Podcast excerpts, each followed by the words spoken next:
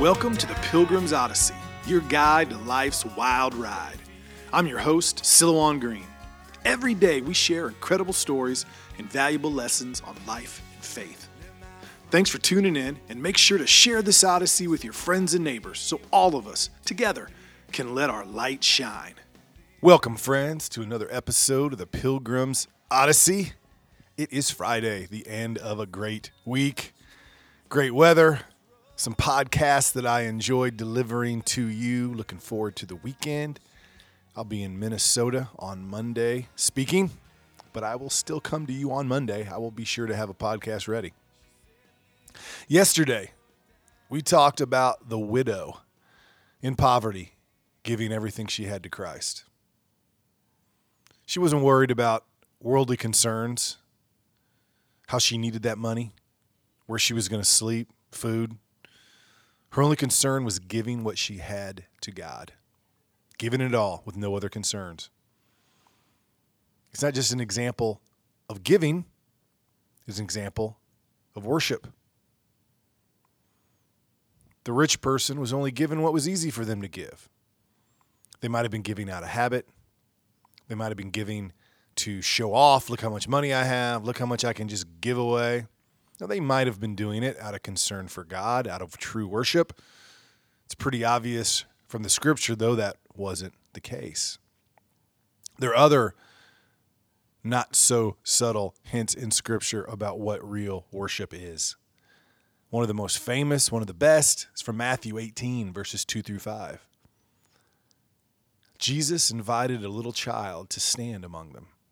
Truly I tell you, he said, unless you change and become like little children, you will never enter the kingdom of heaven. Therefore, whoever humbles himself like this little child is the greatest in the kingdom of heaven. And whoever welcomes a little child like this in my name welcomes me. It is our ego, it is our pride more than anything that keeps us from entering the kingdom of heaven. And what are the one of the things he's pointing to there? You know, kingdom of heaven is not just a place far in the future that we die and if we were saved or did the right things we go to. The kingdom of heaven is among us right now. It is how we were made to live. Adam and Eve brought death. Christ brings life. When you truly follow God and follow Christ, it's it's not some legalistic thing and now oh you're okay and you're going to go to heaven when you die. No it's more than that. It is entering the kingdom of heaven. It is an invitation to walk with god. If you don't feel that way more than likely it's because you are not acting like the child. You're acting like the rich man whether you're rich or not. You can have ego and pride and be poor you know, obviously those parables are done in a way that we can get the meaning of the story fairly easily. But real worship requires this humility. And why is that? Here's some more words of wisdom, very old, from the Philokalia, a collection of wisdom from Christians who went into the desert after the persecutions. You see, when the early Christians were being persecuted, it was sort of easy in a way, to focus on what was important. Because unless your faith was strong, unless you followed what Christ said and his disciples said, your faith wouldn't last very long. You'd give up. You risk too much, being thrown to lions, having everything taken away from you. So, what Christians did that leave? It only left the serious ones. And then, as Christianity became adopted by the empire and it became easier to be a Christian, there were many that saw that as a threat. Oh, now that we're accepted, now that it's easy, we will lose the savor. We will lose the humility that allowed us to become what we are. And so they went into the desert to work on their humility. And St. Isaiah, the solitary, who lived around 370, that's what he thought. So in his writings, he asked the question What then is meant by the worship of God? Now, as I read this, I want you to think about the widow given everything. I want you to think about the child, the innocent child, coming to God with purity. I want you to think about Christ telling us that unless we change and become like that child, we'll never enter the kingdom of heaven. So here's what he says What then is meant by the worship of God? It means that we have nothing extraneous in our intellect when we are praying to him, neither sensual pleasure as we bless him, nor malice as we sing praise, nor hatred as we exalt him, nor jealousy to hinder us as we speak to him and call him to mind. For all these things are full of darkness. They are a wall imprisoning our wretched soul. And if the soul has them in itself, it cannot worship God with purity. They obstruct its ascent and prevent it from meeting God. They hinder it from blessing Him inwardly and praying to Him with sweetness of heart, and so receiving His illumination. As a result, the intellect is always shrouded in darkness and cannot advance in holiness because it does not make the effort to uproot these thoughts by means of spiritual knowledge. Who is the one who is not shrouded in darkness? Who is the one that comes to God with purity? It is the poor widow with nothing but God. No ego, no sensual desires. She looks in the mirror. I doubt she thinks she's pretty. She feels like she has nothing. She's beaten down, all her hatred, all her malice gone, left with nothing. She approaches God and she has everything. The innocent little child. No one to hate yet, no one to envy yet, no sensual pleasure coursing through their veins. By the way, that is the greatest danger to the sensualization of our society, the sexualization of our society, is it leads to our kids. And at a young age, it takes their innocence and it injects them with sensuality and sexuality, which immediately begins to fog their minds and increases the chance that as they grow older, they'll never remember what it was like to be innocent. They'll never remember the opportunity they had to draw close to God. It is pure evil. It's pure evil. You allow your kids to dress that way, you allow your kids to see those things, you might as well be putting them to bed with the devil. You're clouding their minds. You're distorting their intellect, and you do it to yourself. You do it to yourself. You do it to yourself in so many ways. All week, talking about the social dilemma, leading to talking about the widow and what we need to do to empty ourselves to truly approach God. It all comes down to this. When we approach God, are those thoughts, are they gone? Or, or are we praying to God to have them leave? Or are we trying to justify them? You know, I say this jokingly quite often, but there's some deep truth to it. And this is whole Six Flags over Jesus culture.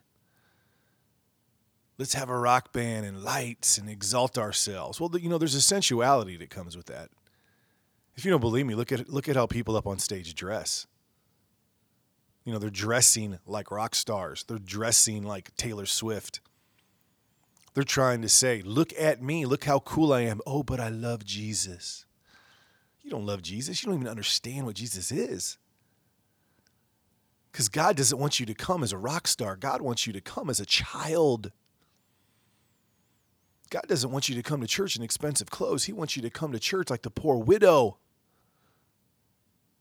If you can't understand that, you are so far from worship, you are so far from understanding God. Get down on your knees and pray. Those aren't suggestions. Okay? Those aren't suggestions.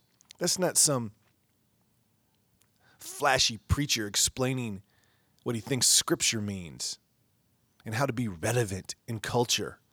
That is Christ telling you what you have to do to follow God, period. Unless you change and become like little children, you will never enter the kingdom of heaven. Therefore, whoever humbles himself like this little child is the greatest in the kingdom of heaven. And whoever welcomes a little child like this in my name welcomes me. See, you're in the kingdom of heaven right now. See, right now, some of you are going, Well, you're being legalistic. No, I'm not. I'm not talking about like the eternal salvation of your soul. You know, if you're a Southern Baptist and you think, like, yep, I've walked up front, I'm saved forever. Okay, fine. If you're a Calvinist and you're like, yep, God's decided it's not me. If you're an Arminian, you're Orthodox, and you're like, nope, you got to make a decision. That's fine. Whatever you believe, the kingdom of heaven is now. It's now. And to enter it now, Christ says you must become like a little child. And what does that mean? It means in your heart is innocence. There is no sensual pleasure, malice, hatred, jealousy. Now, obviously, none of us are going to get perfectly there. The only one who is perfectly there is Jesus. That's why he is our example. That is why we get down on our knees and we accept him. That's why we ask him to enter our heart. That's why we listen to his words to become like little children, to become innocent, to become pure. That is worship of God. Sometimes we got to start by looking around us where we worship, how we worship. What do we see? Do we see sensuality? Do we see greed? Or do we see humility? Do we see forgiveness? Do we see simplicity? That is the path to God. That is the path to true worship. That is the path that allows us to fly and fly high. Now, friends, it's going to be a beautiful weekend here in Indiana. I hope it is where you live too, but if it's not, that's okay. Do what a little kid would do play tell stories. Look up in the heavens and think of Jesus. Try that this weekend. Alone, with friends, with children, that next door neighbor who's struggling, with the poor, with the hungry. Heck, be like a little child and do it with some homeless person. Bring them some toys, bring them something to eat, have a conversation. Do that, and you'll glimpse God. You'll glimpse true worship, and hopefully it will draw you and you'll want to stay there.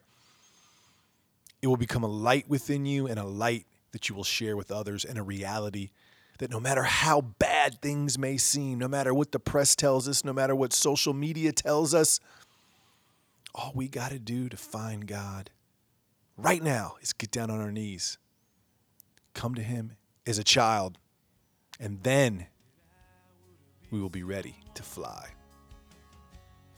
So until next time, my friends, aim high.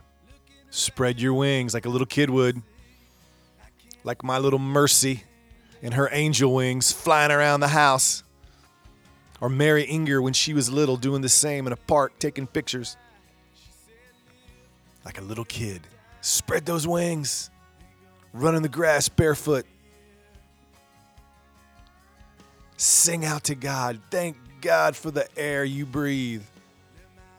And keep your eyes on all the things that matter. I'm your host, Silouan.